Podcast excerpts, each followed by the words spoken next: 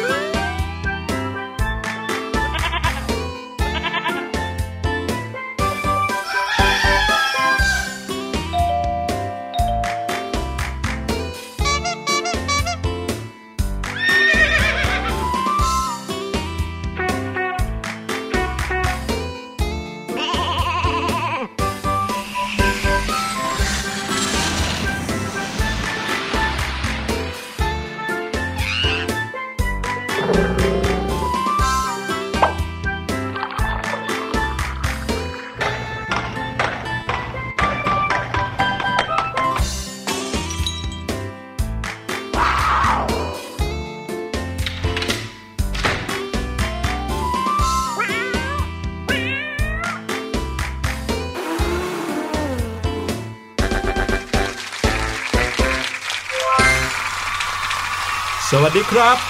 สสวัสดีทุกๆคนนะครับ กลับมาเจอกันอีกแล้วครับแหมเสียงเงียบเร็วดีเหลือเกินนะครับพอบอกว่าให้เงียบๆหน่อย ทุกๆ คนก็เงียบตามที่พี่หลุยบอกเลย ถ้าอย่างนั้นขอเสียงหน่อยครับ โอ้โหพี่ลูกเจี๊ยบ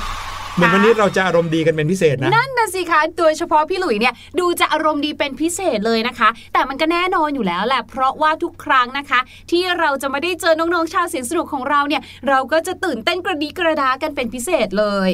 แต่สำหรับน้องๆนะคะ ที่อยากจะเจอเราทุกวี่ทุกวันหรือว่าในทุกเวลาที่ต้องการเนาะอย่างที่เรารู้ๆกันดีอยู่เลยค่ะว่าเราสามารถที่จะติดตามกันได้หลายช่องทางเลยนะ ไม่ว่าจะเป็นทางแอปพลิเคชัน Thai PBS Podcast นะคะ หรือแม้กระทั่งค่ะทางหน้าเว็บไซต์เองก็มีด้วยกันถึง 2 เว็บไซต์เลย ไม่ว่าจะเป็น thaipbspodcast.com หรือ Thai PBS Kids ค่ะ ซึ่งอันหลังเนี่ยนะก็จะรวมไว้เลย เฉพาะอะไรที่เกี่ยวข้องกับน้องๆ เกี่ยวข้องกับเด็กๆนะคะ มีในทุกมิติในทุกแง่มุมเลย ใครที่ยังไม่เคยเข้าไป check it out นะคะ ต้องลองเข้าไปดูเลยค่ะว่ามันละลานตาแค่ไหน ใช่ มีทั้งรายการโทรทัศน์ด้วย มีบทความดีๆ ให้คุณพ่อคุณแม่ได้อ่านกันด้วยล่ะครับ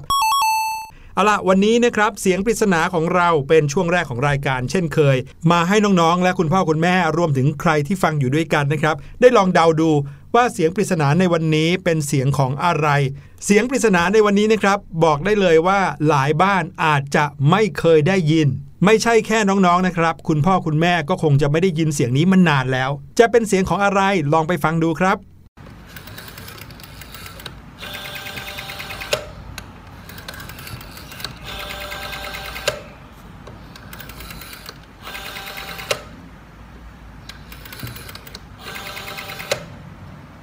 เสียงนี้นะคะ ถ้าเกิดว่าใครเคยดูละครย้อนยุคหน่อย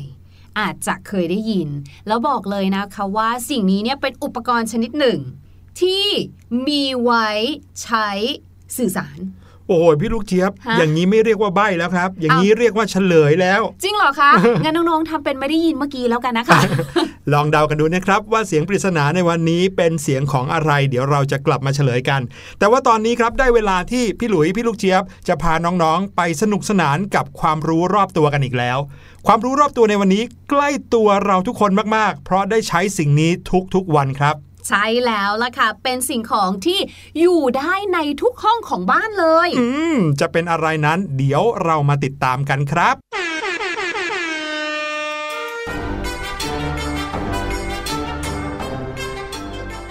กระดาษทิชชู่หรือบางคนอาจจะเรียกกระดาษชำระเนี่ยอืมปฏิเสธไม่ได้เลยว่าเป็นของที่มีประโยชน์มากๆเลยนะค่ะใช้งานได้หลากหลายจริง ๆ นะครับ รวมไปถึงบางครั้งถูกแปลงรูปแบบนะ ให้กลายเป็นทิชชู่เปียกเคยเห็นไหมใช่ วันนี้เราจะพาน้องๆมาเจาะลึกเจ้ากระดาษทิชชู่ หรือกระดาษชำระเนี่ยเกิดขึ้นมาตั้งแต่ยุคสมัยไหนเรามาพาน้องๆ ย้อนไปถึงยุคก่อนประวัติศาสตร์ของกระดาษชำระกันเลยดีกว่านะครับว่าเกิดขึ้นมาตั้งแต่เมื่อไหร่ แล้วก่อนหน้าที่จะมีกระดาษทิชชู่ กระดาษชำระเนี่ยเขาใช้อะไรกัน พี่หลุยพี่ลูกเจี๊ยบไปศึกษามาเรียบร้อยแล้ว จะบอกว่าในอดีตก่อนจะมีกระดาษชำระนะครับ มีวิธีการในการทำความสะอาดหลังการขับถ่ายมากมายเลยทีเดียวอืมอย่างเช่น ชาวประมงในยุคโบราณนะครับเขาใช้เปลือกหอยครับพี่ลูกเจี๊ยบ ส่วนชาวกรีกโบราณเขาใช้ก้อนหิน หรือว่าแผ่นดินเหนียวครับ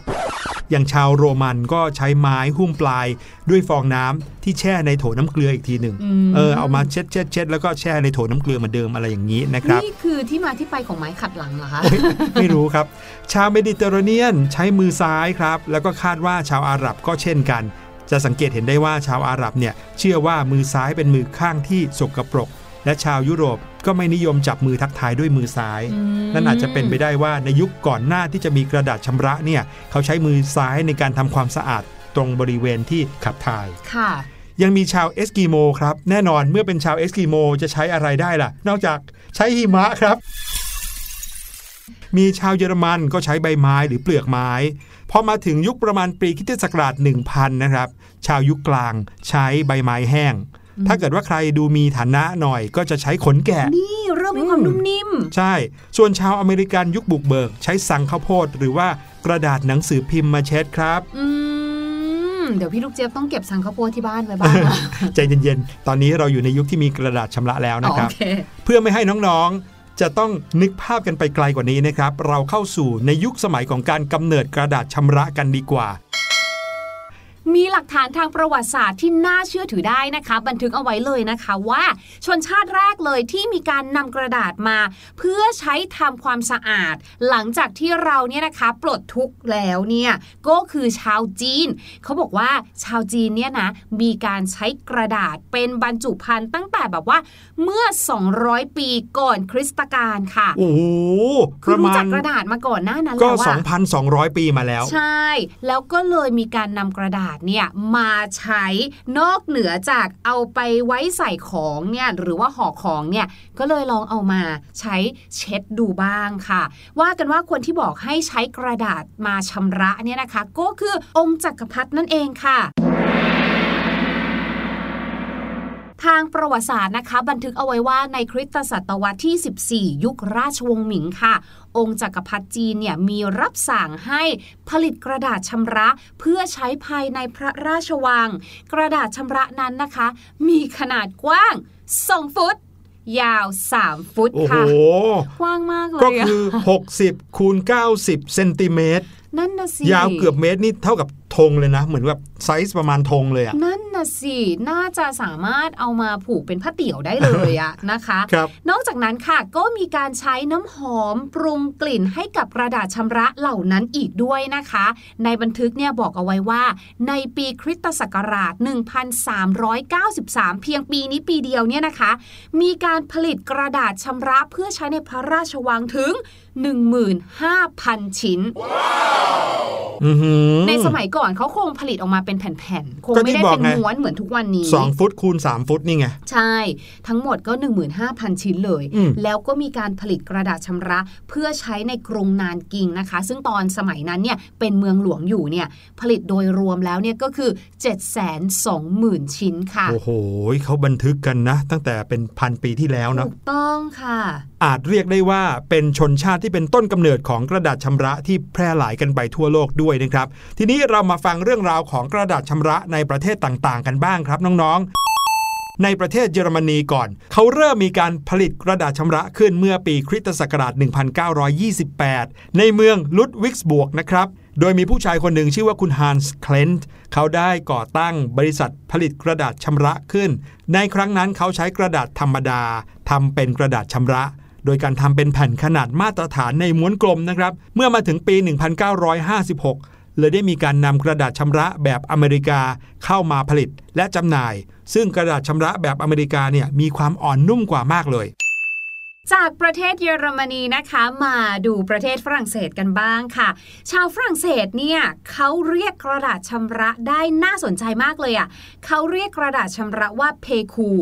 ก่อนที่จะมีการ ใช้กระดาษชำระจริง ๆ เพคูเนี่ยก็คือตัวอักษร P กับ Q ในภาษาอังกฤษนั่นเองใช่ถูกต้องเพียงแต่ว่าเขาไม่ได้อ่านตัว P ว่า P เหมือนภาษาอังกฤษแต่อ่านว่า P นะคะก่อนที่โลกของเรานะคะ หรือว่าแถบยุโรปเนี่ยเขาจะรู้จักกับกระดาษชำระเนี่ยเขาเนี่ยใช้กระดาษหนังสือพิมพ์เอ่ยนิตยสารเก่าเอ่ยแผ่นพับเอ่ยใบปลิวเอ่ยในการเช็ดหรือว่าชำระหลังจากที่ปลดทุกข์แล้วครับ แล้วคิดดูสิหมึกพิมพ์อะอื้อหือยังไงล่ะเนี่ยเปลี่ยนสีกันเลยทีเดียวนั่นน่ะสิคะกระดาษชำระนะคะได้ถูกนำเข้ามาใช้ครั้งแรกในประเทศฝรั่งเศสเนี่ยช่วงประมาณต้นศตวรรษที่ 20 ค่ะ โดยที่ในสมัยนั้นเนี่ยใครที่มีใช้เนี่ยเรียกว่าเป็นการแสดงฐานะอันดีเลยแหละจนกระทั่งในช่วงปลายทศวรรษที่ 1960 นะคะ กระดาษทิชชู่เนี่ยหรือว่ากระดาษชำระเนี่ยก็เริ่มเป็นของใช้ที่ใช้กันอย่างแพร่หลายมากขึ้นละ ในยุคแรกของกระดาษชำระในประเทศฝรั่งเศสเนี่ยนะคะ ก็มีลักษณะคล้ายๆกันกับกระดาษชำระในในประเทศเยอรมนีเนี่ยแหละค่ะ จนกระทั่งช่วงทศวรรษที่ 1980 เนี่ยจึงได้มีการนำกระดาษชำระที่เหมือนกับทุกวันนี้ที่เราใช้เนี่ยนำมาใช้กันอย่างแพร่หลายอีกที คือม้วนๆกลมๆแล้วก็มีความนิ่มมากกว่าเดิมหน่อย ใช่ ถูกต้องค่ะ ในประเทศญี่ปุ่นดีกว่า อันนี้ใครที่เคยไปเชื่อว่าน่าจะเคยเห็นเหมือนพี่หลุย เพราะว่าในประเทศไทยเราก็เริ่มที่จะใช้เทคโนโลยีแบบญี่ปุ่นแล้ว เป็นเทคโนโลยีของการทำความสะอาด หลังการขับถ่าย แบบไม่ใช้กระดาษชำระ ตามห้างสรรพสินค้าน้องๆ หรือว่าพี่ลูกเจี๊ยบคงจะเคยเหมือนกันเนาะเข้าไปในห้องน้ำปุ๊บเขาจะมีปุ่มอยู่ข้างๆ โถนั่งเนี่ยหลายปุ่มเลยทีเดียว แล้วเราก็ต้อง เลือกกดให้ถูก มันถึงจะทำความสะอาดเราได้อย่างถูกต้อง ใช่แล้วสำหรับใครนะคะที่เป็นเจ้าหนูจำไม่ที่บางทีเราเห็นปุ่มใช่ไหมเราก็จะกด แต่ตอนที่กดเนี่ยเราหันหน้าเข้าโถงอะครับแล้วเราก็กดเพราะอยากรู้ว่าจะเกิดอะไรขึ้นให้อืมระวังนะคะ มันจะพุ่งเพราะว่ามันจะมีปุ่มปุ่มหนึ่งเนาะที่กดแล้วเหมือนกับว่าจะฉีดชำระล้างคือทำหน้าที่เหมือนเป็นสายยางอืมอัตโนมัติเนี่ยแหละครับมันก็จะพุ่งขึ้นมาเลยอืมนั่นเท่ากับว่ามันก็จะเข้าหน้าเราเลยนะ ต้องระวัง ประเทศญี่ปุ่นได้ออกแบบสุขภัณฑ์ แบบที่ไม่ต้องใช้กระดาษชำระขึ้นในปีคริสตศักราช 1999 ครับ ต้อนรับยุคมิเลเนียมเลยทีเดียว โดยสุขภัณฑ์ของเขาเนี่ย เป็นระบบการฉีดชำระแล้วก็เป่าแห้งในตัวที่เขาต้องผลิตรูปแบบของการชำระล้างออกมาเป็นแบบนั้นเนี่ยก็เพราะว่ามีสถิติครับว่าปี 1998 ชาวญี่ปุ่นใช้กระดาษชำระเฉลี่ยถึงคนละ 55 ม้วนต่อปีครับ ถ้าหารออกมาเป็นเดือนก็ตก คนหนึ่งเนี่ยเกิน 4 ม้วนต่อเดือนอืมคนหนึ่งนะครับ ซึ่งทำให้โอ้โหแสดงให้เห็นเลยว่าใช้กระดาษทิชชู่กันเยอะมากจริง ๆ แล้วก็ยังมีอัตราการใช้กระดาษทิชชู่ที่สูงขึ้นต่อเนื่องถึงร้อยละ10 ต่อปีเลยทีเดียว พูดง่าย ๆ ว่าถ้าปล่อยให้เป็นแบบนี้ต่อไปเรื่อยๆ คนหนึ่งจะใช้กระดาษทิชชู่ เกินเดือนละ 10 ม้วนเนี่ยได้ภายในเวลาเพียงแค่ 5 ปีเท่านั้นเอง แล้วก็อย่างที่เราคุยกันตอนต้นเนาะว่าเมื่อเราพูดถึงกระดาษทิชชู่เนี่ยนะคะ ก็จะมีหลายแบบเลย อย่างก่อนหน้านี้เนี่ยเราก็จะมีทั้งคำว่ากระดาษทิชชู่ และกระดาษชำระ เพราะว่ามันใช้ไม่เหมือนกันจริง ๆ อย่างบ้านเราอย่างเงี้ยค่ะคำว่าบ้านเราคือในประเทศไทยเราเนี่ยบางทีเราก็แอบใช้ผสมกันเนาะคือกระดาษที่เป็นม้วนเนี่ย สำหรับชาวต่างชาติแล้วเนี่ยนะคะ เขาจะเรียกว่ากระดาษชำระ ถามว่าทำไม เพราะเขามักจะใช้แต่ในห้องน้ำอืมแต่ในประเทศไทยของเราในบ้านเราบางบ้านเนี่ย ไอกระดาษทิชชู่ที่เป็นม้วนเนี่ยค่ะ กระดาษชำระเนี่ยบางทีเราก็เอามาตั้งโต๊ะเหมือนกันนะ ใช่เพื่อนต่างชาติพี่หลุยบางคนก็สงสัยแล้วก็แปลกใจนะครับ เวลาเห็นม้วนกระดาษกลมๆบนโต๊ะอาหารเนี่ยก็บอกอ้าวนี่ยูใช้บนโต๊ะอาหารด้วยเหรอนั่นน่ะสิเพราะว่ากระดาษที่ใช้บนโต๊ะอาหารจริงๆเขาจะเป็นอีกแบบหนึ่งนะน่าใช่ถูกต้องค่ะ คราวนี้ค่ะเดี๋ยวเราจะมาดูกันดีกว่าว่า จริง ๆ แล้วเนี่ยเมื่อเราพูดถึงกระดาษทิชชู่เนี่ยนะคะ มันมีกี่ประเภทกันแน่อืมไม่น่าเชื่อเลยว่าที่เราเห็นเห็นๆกันเนี่ยนะคะ รวบรวมแล้วเนี่ยมีทั้งหมดถึง 5 ประเภทเลย ประเภทแรกนะคะก็คือกระดาษชำระ หรือ bathroom tissue นั่นเองค่ะ กระดาษชำระนะคะ หรือที่หลาย ๆ บ้านอาจจะเรียกง่าย ๆ ว่ากระดาษเช็ดก้นเนี่ยนะคะทำมาจากเยื่อบริสุทธิ์ที่ได้จากต้นไม้ และเยื่อเวียนใหม่จากกระดาษรีไซเคิลนั่นเองค่ะ ลักษณะทั่วไปเนี่ยก็คือจะมี 2 ชั้น อาจจะมีทั้งลวดลาย เป็นสีอ่อน ๆ นะคะ หรือบางทีก็มีกลิ่นอีกด้วย ขนาดเล็กใหญ่ก็คือต่างกันไปตามยี่ห้อเลยนะคะ และด้วยความที่วัตถุประสงค์ของเขาหรือของกระดาษชำระเนี่ยก็คือมีไว้เพื่อเช็ดชำระหลังจากที่เราขับถ่ายใช่ไหมคะ คุณสมบัติของมันเนี่ยก็เลยต้องนุ่มนวลพอควรค่ะ และที่สำคัญคือต้องย่อยสลายน้ำได้ดีด้วย เพราะถ้าเกิดว่ามีใครแบบว่าทิ้งลงไปในโถส้วม หรือว่าในชักโครกเนี่ยก็จะได้ไม่ทำให้ท่ออุดตันนั่นเองค่ะอืมสังเกตว่าในห้องน้ำสาธารณะหลายแห่งเลย แทบทุกแห่งเลยแหละครับ ก็จะบอกว่ากรุณาอย่าทิ้งกระดาษชำระลงในโถชักโครกใช่เพราะอาจจะไปอุดตันได้อืมซึ่งกระดาษชำระเนี่ยนะคะมี2 ประเภท ถ้าเกิดว่าใครไปตามห้างสรรพสินค้าเหมือนที่พี่หลุยบอก เราจะเจอม้วนกระดาษชำระที่ใหญ่ใหญ่มากเลยบเรอเธอร์ถูกแต่สังเกตกระดาษนะคะ ค่อนข้างจะบางค่ะและอีกหนึ่งแบบค่ะก็คือกระดาษชำระม้วนเล็กแบบที่เราใช้กันตามบ้านเนี่ยแหละค่ะ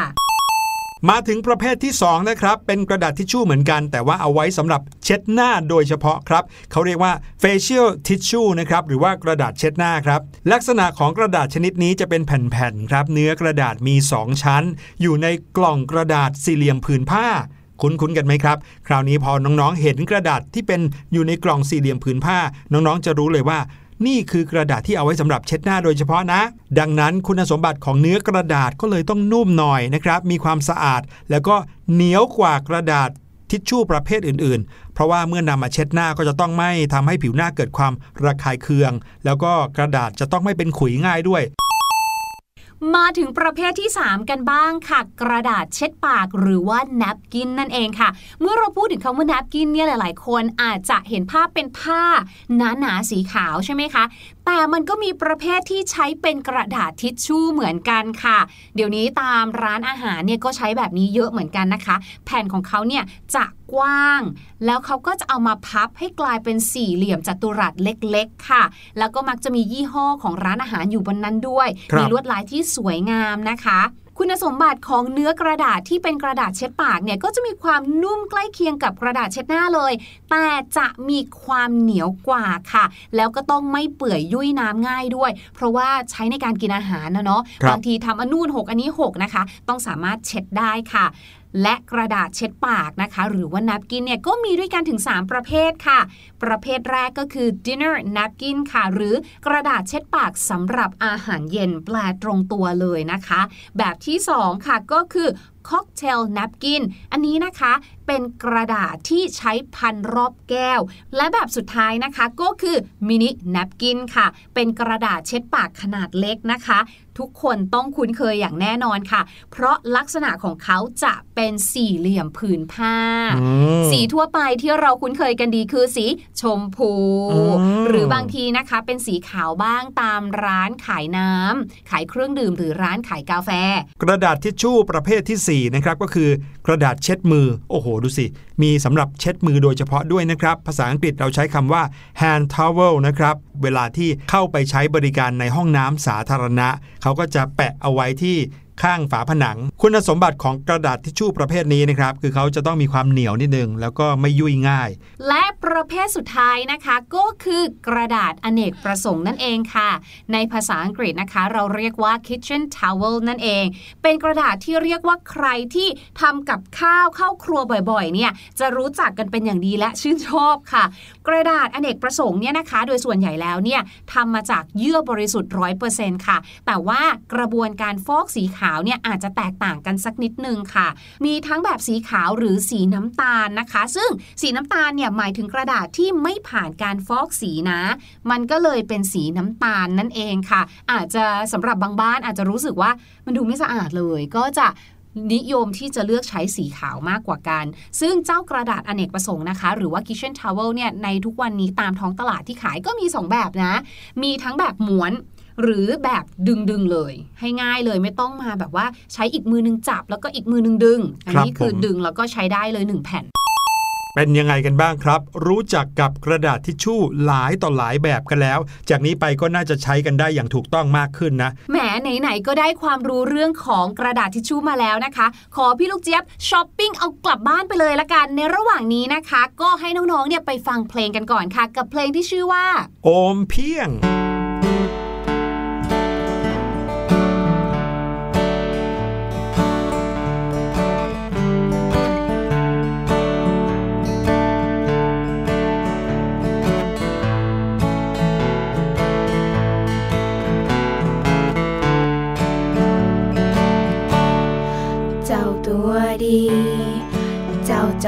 อมส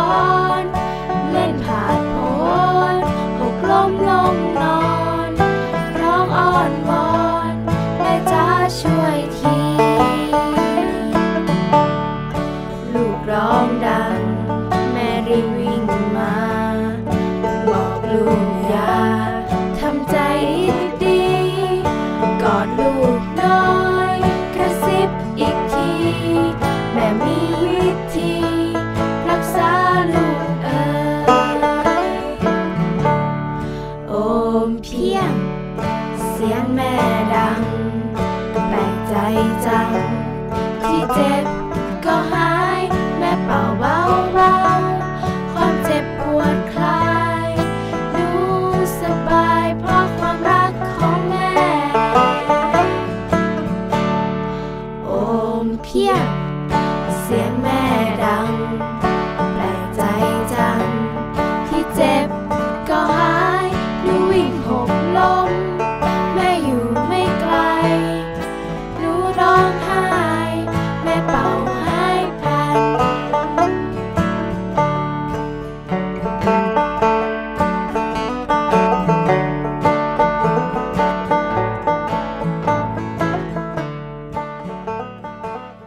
เมื่อเราพูดถึงคำว่าโอมเพียงนะคะ แม้ว่าในเพลงนี้เนี่ยจะเป็นการใช้คำนี้ เวลาที่เราเนี่ยนะหกขล้มแล้วก็เป็นแผล คุณแม่ก็จะแบบอมเพียงพวงพวงๆหายนะ แต่ว่ามันมีอีกกรณีหนึ่งด้วยนะ ที่เราสามารถใช้คำว่าโอมเพียงได้เนี่ยก็จะเกี่ยวข้องกับเรื่องของเวทมนต์ค่ะใช่ดังนั้นวันนี้พี่ลูกเจี๊ยบก็เลยอยากจะมาพูดถึงคำที่ใช้เรียกพ่อมดแม่มดกันอืม ในทีวีตอนนี้เนี่ยนะคะ ก็มีซีรีส์ที่เกี่ยวกับพ่อมดแม่มดเนี่ยเพียบเลยค่ะทำให้เราได้รู้ว่า อ๋อ witch กับ wizard เนี่ย มันไม่เหมือนกันนะ อ้าว อืม อย่างคำว่า witch นะคะ W I T C H witch เป็นผู้ทรงปัญญาที่ฝึกและใช้เวทมนต์อืมและเป็นผู้หญิงพูดง่าย ๆเลยนะคะ ก็คือเป็นแม่มดนั่นเองค่ะ ครับ แต่ถ้าเกิดว่าเป็นพ่อมดนะคะ เราจะใช้คำว่า wizard อีกหนึ่งคำนะคะที่ใครอ่านเรื่อง Harry Potter ก็จะเจอคือคำว่า sorcerer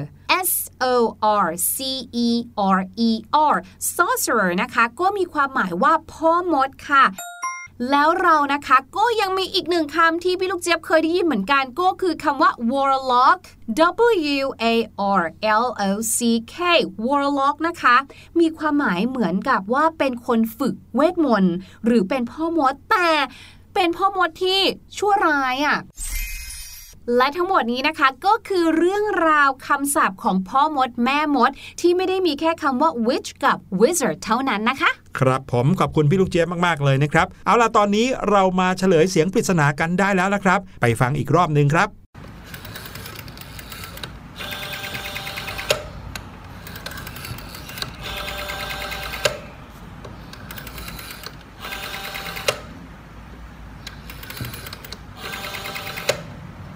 เป็นเสียงของโทรศัพท์ครับที่บอกว่าเป็นเสียงโทรศัพท์ก็คือเสียงเนี้ยเป็นเสียงของการจิ้มที่ตัวเลขโทรศัพท์ แล้วก็หมุน